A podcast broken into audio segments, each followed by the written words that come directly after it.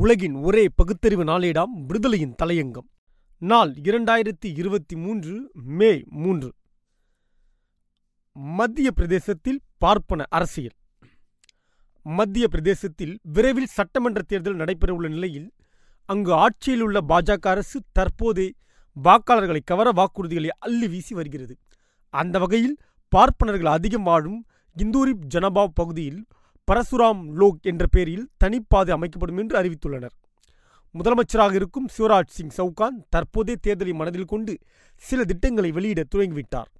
குறிப்பாக மத்திய பிரதேசத்தில் வசிக்கும் பார்ப்பன சமூகத்தினர் வாக்குகளை கவரும் விதமாக புதிய அறிவிப்பு ஒன்றை அம்மாநில பாஜக அரசு வெளியிட்டுள்ளது. அதாவது பார்ப்பன சமூகத்திற்கான நலவாரியம் ஒன்று அமைக்கப்படும் என்ற அறிவிப்பு வெளியாகி இருக்கிறது. அது மட்டுமின்றி இந்தூரின் ஜனபா பகுதியில் பரசுராம் லோக் ஆன்மீக வழித்தடம் அமைக்கப்படும் என்று கூறியுள்ளார். அது மட்டுமின்றி மாநிலத்தில் உள்ள கோயிலின் செயல்பாடுகளில் அரசு தலையிடாதென்றும் கோயில் நிலங்களின் விவகாரத்தை கோயிலை நிர்வகிக்கும் பார்ப்பனர்களே மேற்கொள்ளலாம் என்ற முடிவை எடுத்திருப்பதாகவும் சிவராஜ் சிங் சவுகான் தெரிவித்தார். பார்ப்பன சமூகத்தினரின் இந்து கலாச்சாரத்தையும் மதத்தையும் எப்போதும் காப்பாற்றுகின்றனர். எனவே அவர்களுக்கான நலவாரியத்தை அமைக்க நாங்கள் முடிவு செய்துள்ளோம் என்று கூறியுள்ளார்.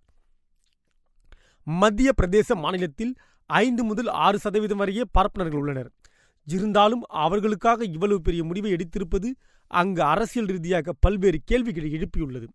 கடந்த இரண்டாயிரத்தி பதினெட்டாம் ஆண்டு நடைபெற்ற சட்டமன்ற தேர்தலில் விந்திய பகுதியில் மொத்தமுள்ள முப்பது இடங்களில் இருபத்தி நாலு இடங்களில் பாஜக வென்றது. இந்த ஆண்டு நடைபெற்றவுள்ள சட்டமன்ற தேர்தலில் பாஜகவிலிருந்து விலகி புதுக்கட்சி துவங்கியிருக்கும் நாராயணன் திருப்பதி பாஜகவிற்கு அந்த பகுதியில் கடும் சவால் அளிக்கலாம் என்று அரசியல் வட்டாரத்தில் கூறப்படுகிறது. இந்த காரணத்திற்காகவும் பாஜக பார்ப்பன சமூக வாக்குகளை குறிவைத்து தேர்தலுக்கு முன்பாக இத்தகைய ஒரு முடிவை அறிவித்துள்ளது. அதே வேளையில் பாஜக அரசின் இந்த முடிவை காங்கிரஸ் கடுமையாக விமர்சித்துள்ளது. இப்போதுவரை அமைச்சரவையில் முதலமைச்சர்கள் வாக்குகளை கவர்வதற்காக இப்படி ஒரு அறிவிப்பை வெளியிட்டு இருப்பதாக காங்கிரஸ் குற்றம் சாட்டி வருகிறது. கடந்த சட்டப்பேரவை தேர்தலில் மத்திய பிரதேசத்தில் பிஜேபி தோல்வி கண்டு காங்கிரஸ் கட்சி ஆட்சி அமைத்தது.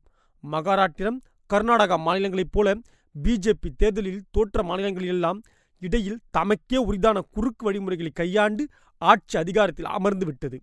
அதிலும் மத்திய பிரதேசத்தில் மருத்துவக் கல்லூரி மாணவர் சேர்க்கையில் மாபெரும் தில்லுமுள்ளு. வியாபம் என்ற பெயர் வியாபத்திற்குள்ளையா நடந்தது. இந்த பிரச்சனையில் ஆளுநர் மகன் உட்பட கிட்டத்தட்ட நூறு பேர் தற்கொலை செய்து கொள்ளவில்லையா? இந்த முறை மாப்பியில் பிஜேபி மண்ணை கவுவது உறுதி என்று தெரிந்த நிலையில் பொய் வாக்குறுதிகளை அள்ளி வீச ஆரம்பித்து விட்டது. தோல்வியின் பயத்தை தான் இது காட்டுகிறது.